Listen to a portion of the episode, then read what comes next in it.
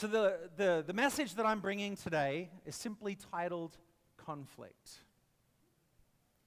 We're going to talk today, it's just going to get real. This is where the rubber hits the road, right? Because it's all well and good when the gospel is a concept, when it's just good news. Who doesn't like good news, right? When it's just sort of like a, a theory that I ascribe to, this beautiful notion of redemption and we're saved. But you know, in some ways, where the rubber really hits the road for the gospel is when we see it outworked in our conflict. I think it'd be fair to say, as I look back on my childhood and Annie, many of you know Annie, my wife, I think we had pretty well opposite upbringings when it came to the area of conflict. So, first of all, you know, on, on my side of the family, my parents both came from homes where, where neither of them had good role models at all for healthy conflict. In fact, there was a lot of shouting. Sometimes, really, what's ultimately verbal abuse, a lot of anger and unhealthy conflict was quite a traumatic upbringing for both of my parents. And in fact, not only they had that, but really they didn't themselves have a real relationship with Jesus until decades into their own marriage. So they had really a gap there. And as a result of what they experienced as kids, my mom once told me before she passed away, she once told me that when she and dad were first married, because of their upbringing, they made a vow together there will never be fighting in our house. Well, how many know that's not the gospel either? and so, as a result of that vow, uh, we were black belts in conflict avoidance as a family. I mean, we were, we were like legitimately incredible at it.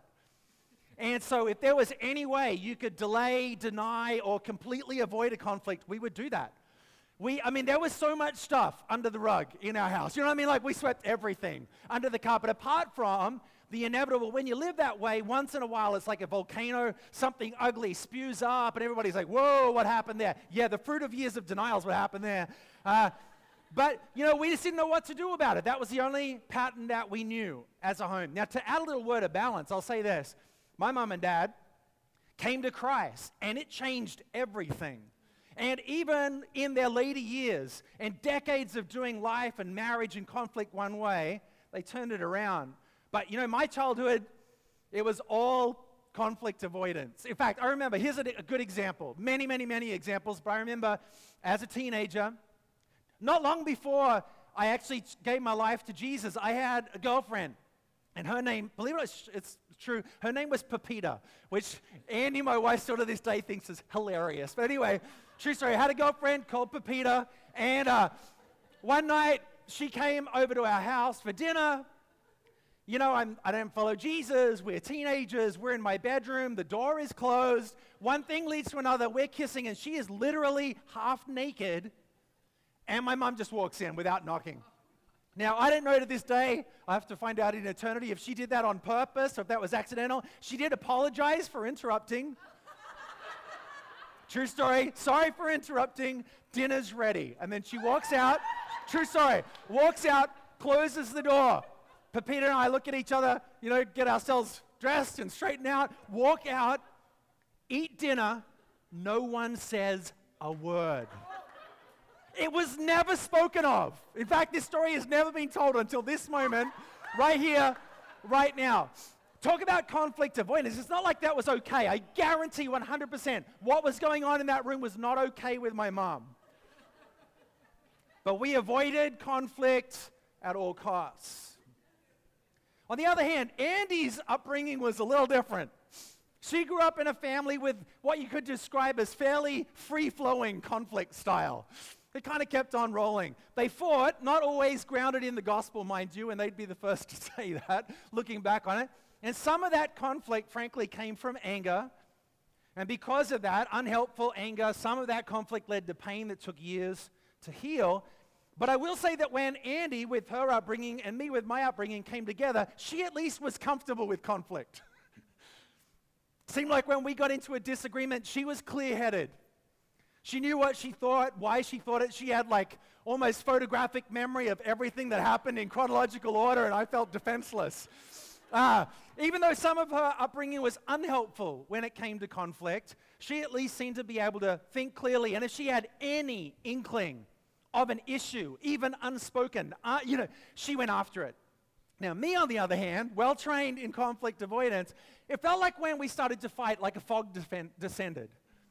I couldn't think clearly. I couldn't articulate. I felt like, literally felt disoriented in the fog of war. I wanted to retreat, and it seemed like the right thing. I should retreat, let the emotions subside. That's what I was telling myself, right? This isn't logical.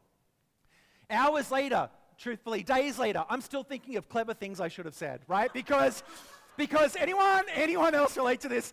In the moment, I can't think at all. I don't know what's going on. We're fighting. Something's wrong. And uh, I remember one particular fight very early in our marriage. And uh, Annie was, her voice was raised, and I went to walk away, which was what I thought you should do when things get heated. And I turned and said to her, I will never fight with you. so, so, so that's like a red flag to a bull. That's basically daring her to fight with me. I didn't know, I'm sure I thought it was noble to, I'll never fight with you. Like that's a healthy goal to have in marriage. I'll say this what we're going to teach you about today. It is fair to say that our marriage would be a complete disaster today. If we were even still married at all, if she and I hadn't learned to keep the gospel at the very center of our conflict. Even in our conflict, we can see the gospel lifted up. You know, we, uh, this series has been in conjunction with a, a study that we've been doing, Gospel Centered Life. Many of our community groups have been studying it. There's one quote from this final study this week, and it's this He says, Nothing is more common to relationships than conflict. Amen. If the gospel is not affecting the way we deal with conflict, it's probably not touching us very deeply. Isn't that the truth? If we say we ascribe to following Jesus and embrace the gospel as our hope of salvation, but it's not touching our conflict, something is wrong. And in fact, for those who are uh, in these community groups, one of the things that we'll be looking at this week is kind of two responses that the way of the world tends to respond to conflict. On the one hand, it's kind of attacking. And on the other hand, it's withdrawing. It's largely a binary choice that the world operates by. Attackers on the offense, wanting to win, ready to fight, and basically convinced that they're right. On the other hand, withdrawers on the defense, suppressing their thoughts, suppressing their emotions, trying to keep the peace, sort of in quotations, unfortunately, or delay or avoid the conflict altogether. Attackers and withdrawers, hunters or hunted, bullies and victims. When, in fact, if you embrace the gospel, we're not any of those things. We are brothers and sisters in Christ. And what we see in the life of Jesus, mind you, and he was certainly at the center of all kinds of conflict, both natural and supernatural conflict, we don't see in the way that I've defined them here, either the attacker or the withdrawer in Jesus. We see something else, a higher way. Like most things in life, the gospel offers us a different way to the way of this world. Now, one of the, the scripture says that his ways are higher than our ways, that his thoughts are higher than our thoughts. In fact, Romans 12 2 says, Do not conform to the pattern of this world, but be transformed by the renewing of your mind. Then you will be able to test and approve what God's will is his good, pleasing, and perfect will. So don't be conformed to the ways of this world that we're very familiar with. No, I don't want to be conformed, I don't want to be transformed. I, don't, I want to allow God, His Word, the gospel, the empowerment of the Holy Spirit to change me from the inside out. Seek the Father's heart to teach you and I gospel centered conflict resolution. Thankfully, the Bible doesn't spare us the details of all kinds of conflict and show us both good and bad. And there's a good example, actually, believe it or not, between two of the apostles. It's between Peter and Paul. I mean, these guys are foundational to the establishment and expansion of the early church, and they get into a public disagreement. And the Bible shows us what it looks like when the gospel's at the center. It's in Galatians 2, verse 11 to 16. So Paul is writing here, and he says, When Peter came to Antioch, I had to oppose him to his face. For what he did was very wrong. When he first arrived, he ate with the Gentile believers, so the non Jews who were not circumcised. Afterwards, when friends of James came, Peter would not eat with the Gentiles anymore. He was afraid of criticism from these people who insisted on the necessity of circumcision. And as a result, other Jewish believers followed Peter's hypocrisy, and even Barnabas was led astray by their hypocrisy. And listen to this this is the key. Verse 14 When I saw that they were not following the truth of the gospel message, I said to Peter in front of all the others, since you are a Jew by birth, since you, sorry, a Jew by birth, have discarded the Jewish laws and are living like a Gentile, why are you now trying to make these Gentiles follow the Jewish traditions? You and I are Jews by birth, not sinners like the Gentiles. And yet we know, here's the gospel message, yet we know a person is made right with God by faith in Jesus Christ, not by obeying the law. We've believed in Christ Jesus so that we may be made right with God because of our faith in Christ, not because we've obeyed the law. No one, for no one, will ever be made right with God by obeying the law. This is a gospel centered conflict, and the essence of it is this is that Peter, a Jew who has become a follower of Christ, has gone out from the Jewish world into a Gentile environment those who've received Christ afresh. they have come from a different background. They haven't been Jewish people, they haven't been followers of the Word of God. And Peter now gets into hypocrisy. One minute, he's very comfortable mixing with the so called outsiders of the day, the non Jewish people. But when some legalistic people turn up, all about the rules and the old way, and everybody should be circumcised, which is not the gospel, Peter gets into conflict avoidance. So rather than say, hey, hey, hey, the gospel, the gospel is Peter appeases the legalistic people and backs away from the Gentiles. It's a break of trust. It's a break of relationship. And unfortunately, others start to follow Peter's example, even Barnabas, who's like one of the hero encouragers of the New Testament. And Paul calls them out. But what I love that he does when he calls them out is that the essence of it is when I saw, what did he say in verse 14? When I saw they were not following the truth, of the gospel message. What's this really about for Paul? Is he trying to win an argument? Is he trying to be cooler or more popular than Peter? Is it about I'm right, you're wrong? This is not attacking. This is not withdrawing. This is a gospel centered conflict. He calls them out. Unfortunately, he has to call him out publicly. Why? Because the sin was public. In fact, it had drawn other people in. Now, that's not always the way. And a word of wisdom, church. We should always try and address our conflict with others in the smallest circle that's necessary. In this case, it had to be public because it had happened publicly, drawn other people into Peter's hypocrisy. But the center of the issue was the gospel. Not winning or losing, not bullies and victims, it was the gospel. So here's a question Where is the gospel in our relationships? Where's the gospel in our relationships? It's all about reconciliation, it's all about restoration. The gospel restores us to our right standing, right relationship with our Heavenly Father. And it restores, reconciles relationships to each other in the body of Christ. And it invites others in. But is the gospel being seen in our relationships? Ephesians 4, verse 31 to 32 says, Let all bitterness and wrath, anger and clamor and slander be put away from you, along with all malice. That's challenging. And listen, be kind to one another, tender-hearted, forgiving one another as Christ, God in Christ, forgave you. Can the gospel be seen in our relationships? Or to put it another way, as another passage says, by this will all men know that you are my disciples if you what? Love one another.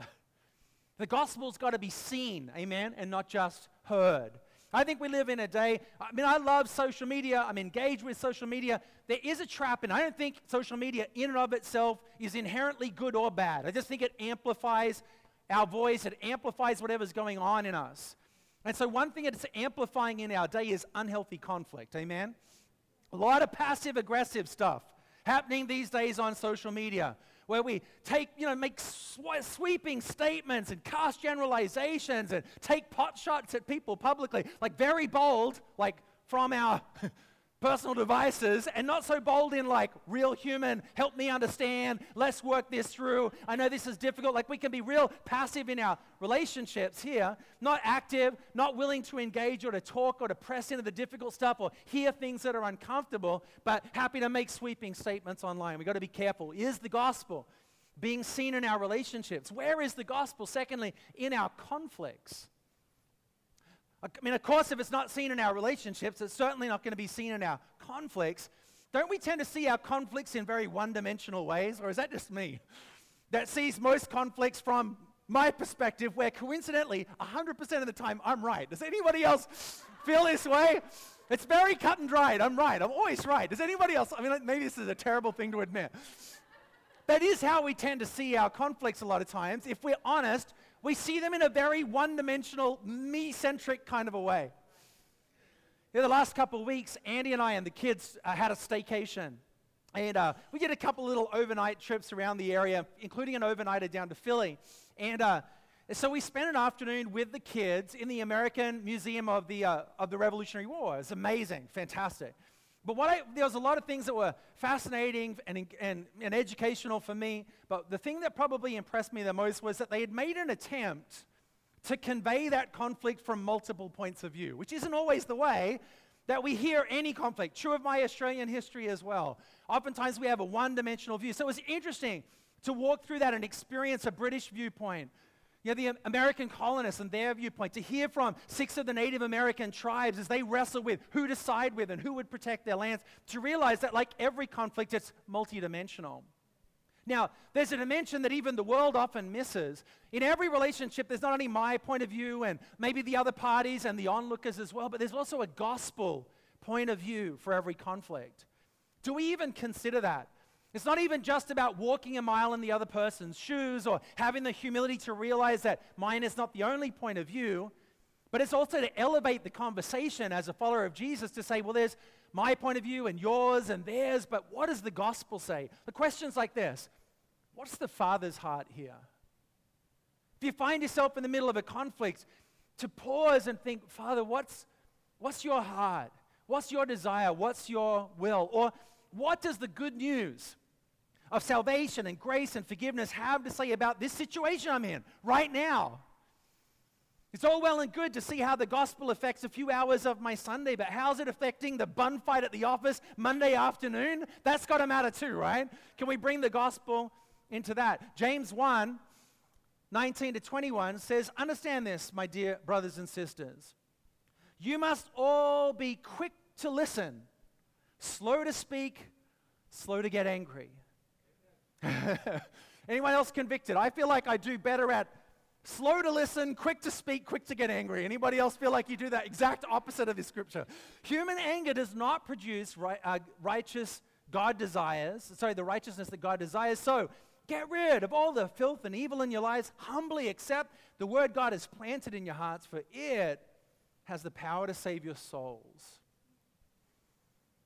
It's what it looks like when the gospel's at the center. We're quick to listen, slower to speak, slow to get angry because there's something higher at work. You know, more often than we care to admit, it's actually, our conflicts are actually a result of our idols.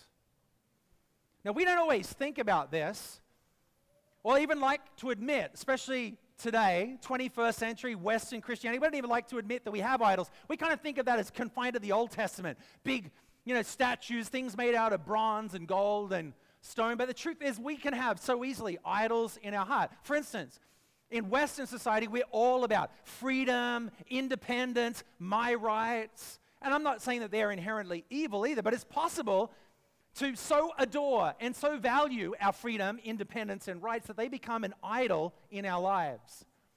And you know what? That's going to cause conflict. If my freedom is my idol, then anything that happens that crosses my boundary or how I see it, if, if my personal freedom is threatened in any way, anger, defensiveness of my idols, what's going to spew out? Or if money becomes an idol in my life, not bad to have money, but it's not good for money to have you. So if money becomes an idol in my life, and in any way my money is impacted by the choices of others, I'm going to rise up and defend my idol.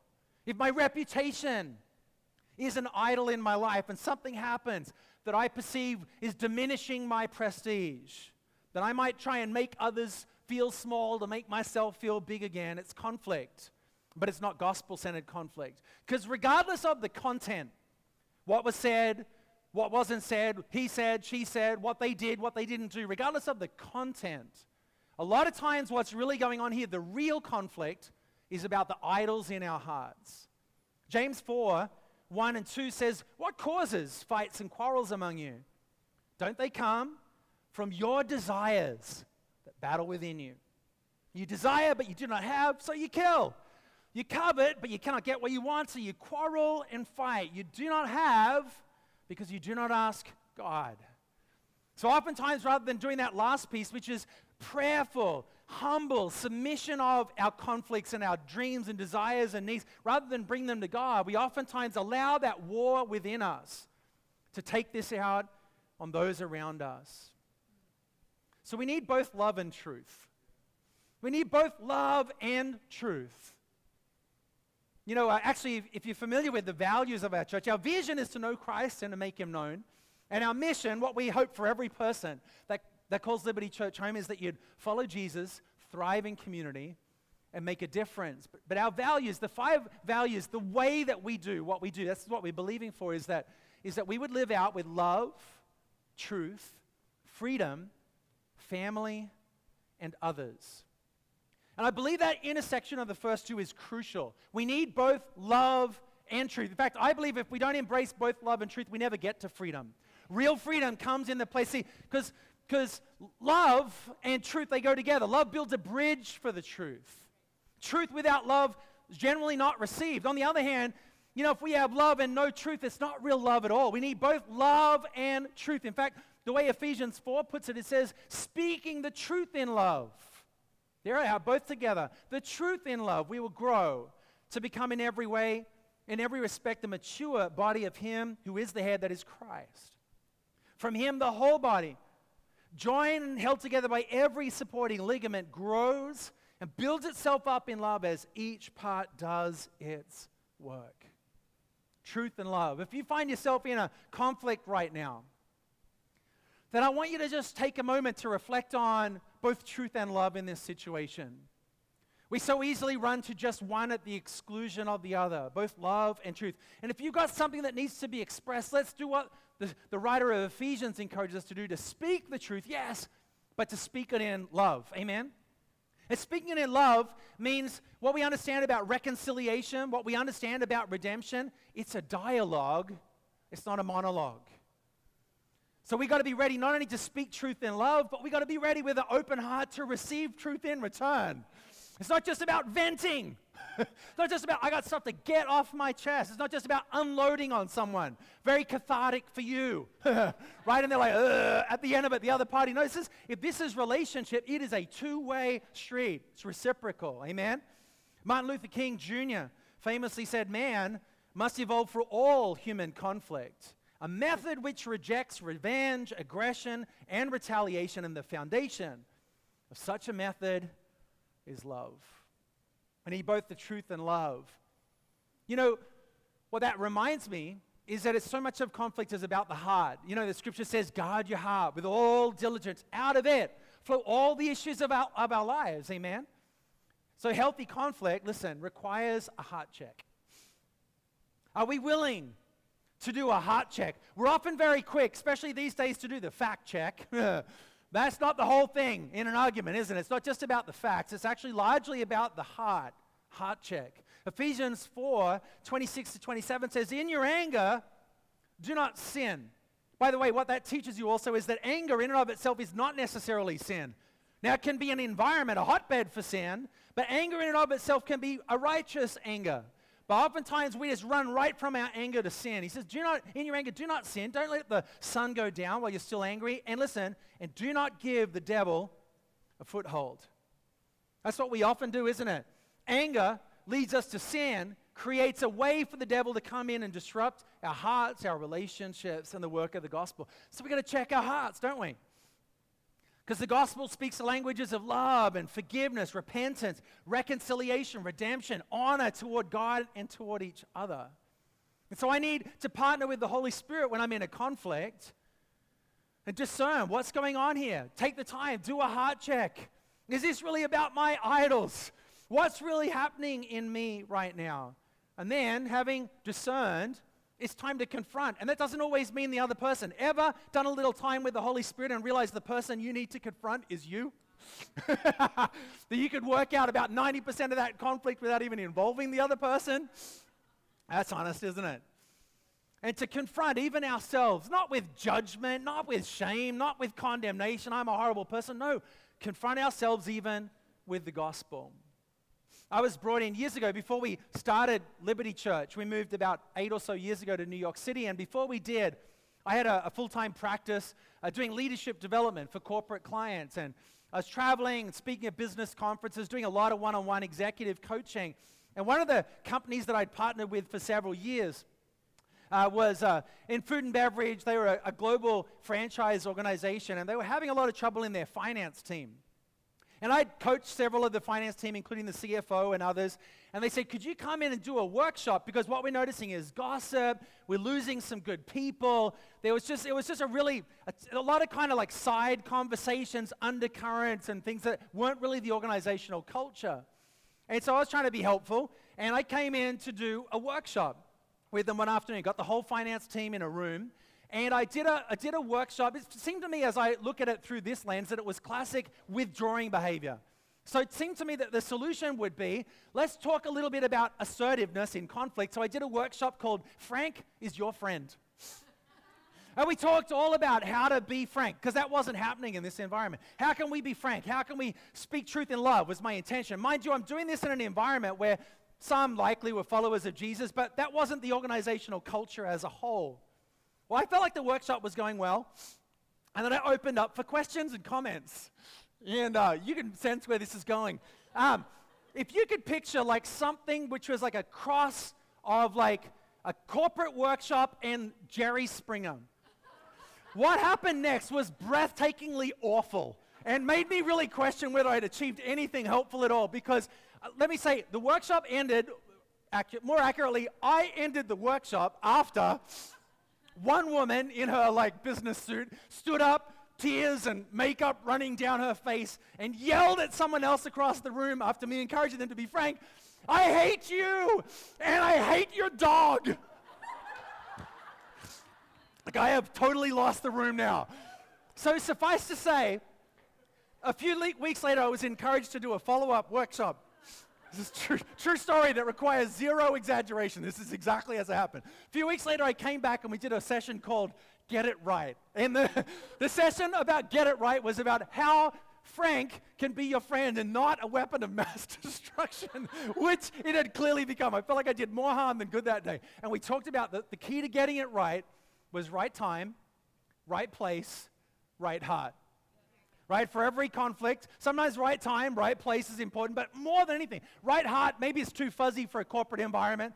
I said right motive, right intent, right? Right heart. But it's so important that we check our hearts. And what it reminded me, if nothing else, is that, you know, in, in environments where I can't necessarily even be sure that others are bought into the gospel, well, we've got to realize that the gospel truly is a very different foundation for our conflict. The gospel changes everything. As I kind of wrap this up, I want to put something on the screen for you that is like a framework uh, that I think helps us compare and contrast what's happening, the difference between attacking or withdrawing the ways of this world and the gospel. For instance, the heart foundation of attacking is, is largely self righteousness. The heart foundation of withdrawing is oftentimes insecurity. The heart foundation of the gospel, repentance, forgiveness. You know, the power source of attacking is our flesh and our pride. The power source of withdrawing is also the flesh, but it's the flesh and fear. But what's the power source of conflict that's centered on the gospel? It's the Holy Spirit. It's not our flesh at all. It's the Holy Spirit who leads and empowers us. What's our commitment when we're attacking? It's to be right. What's our commitment when we're withdrawing? Is to avoid conflict. That's the win. But the commitment of the gospel is different. The, the gospel is committed to understand and to engage. So the direction of attacking becomes argue and subdue. The direction of withdrawing becomes denying and appeasing. But the direction of the gospel is to convey and invite. We, we speak truth in love and we invite a response.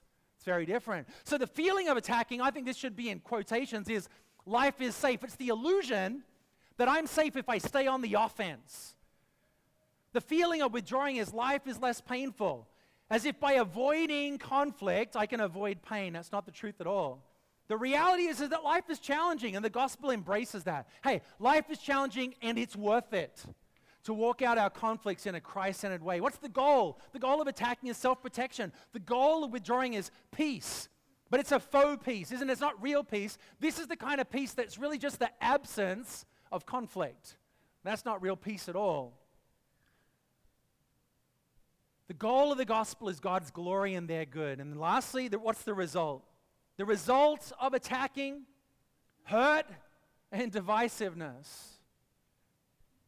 What's the, the result of withdrawing? Bitterness, separation. What's the result of the gospel? Well, this is beautiful. The result of the gospel healing and reconciliation. You could use a grid like this. Just leave it up on the screen for a moment. You could use a grid like this to do a heart check. Find yourself in a conflict. Okay, let's, let's run it through. We don't even have to get halfway down the page. What's my heart foundation right now? Is this self righteousness or insecurity that I'm operating from, or is this grounded in repentance and forgiveness? You know, what's my power source right now?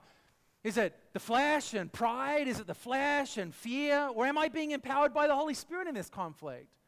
What am I committed to? Is this all about being right? Is this all about just avoiding conflict at any cost? Or, or am I truly committed to engaging, to understanding the people that God's placed around me? What's, what's my goal? Am I trying to win, to subdue? Am I trying to appease? Or some kind of a faux peace? Or, or am I committed with the Holy Spirit to embracing the gospel as His way, inviting a conversation, speaking truth in love? The gospel's God's way.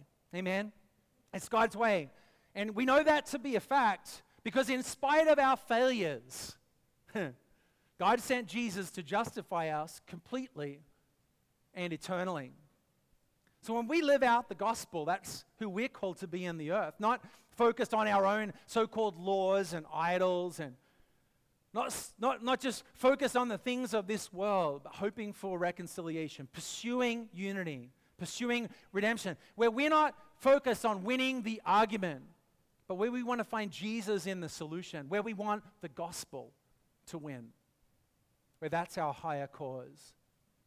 As one of the worship team comes to join me, I just I want to say this. Aren't you grateful? I sure am. That Jesus didn't follow the ways of attacking or withdrawing when it came to our conflict with our Heavenly Father. We sinned. We fell short. And we were in a conflict with God. And unlike most of our human conflict, it was crystal clear who was right and who was wrong. and in spite of that, Jesus comes. In spite of that, God so loved the world that he gave his only son. It's for our redemption, our reconciliation. It was all about the gospel. It was all about the good news. Our redemption, our salvation. And the scripture says it's now been entrusted to us the ministry of reconciliation. I want to pray for you this morning. Can I have heads bowed and eyes closed across this place?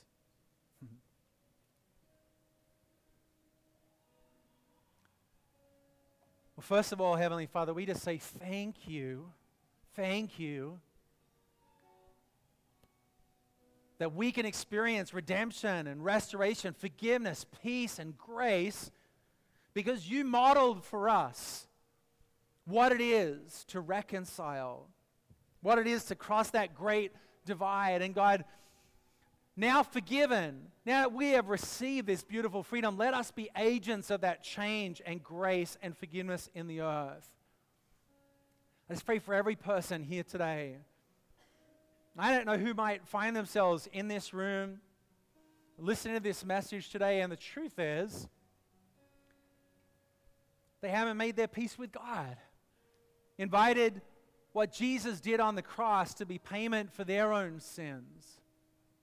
So, Heavenly Father, I pray right now as I extend this simple invitation for faith in our hearts. You're the way, the truth, and the life. And we know that we need you, Jesus. We need your higher way. So while heads are bowed and while eyes are closed, all across this place, if today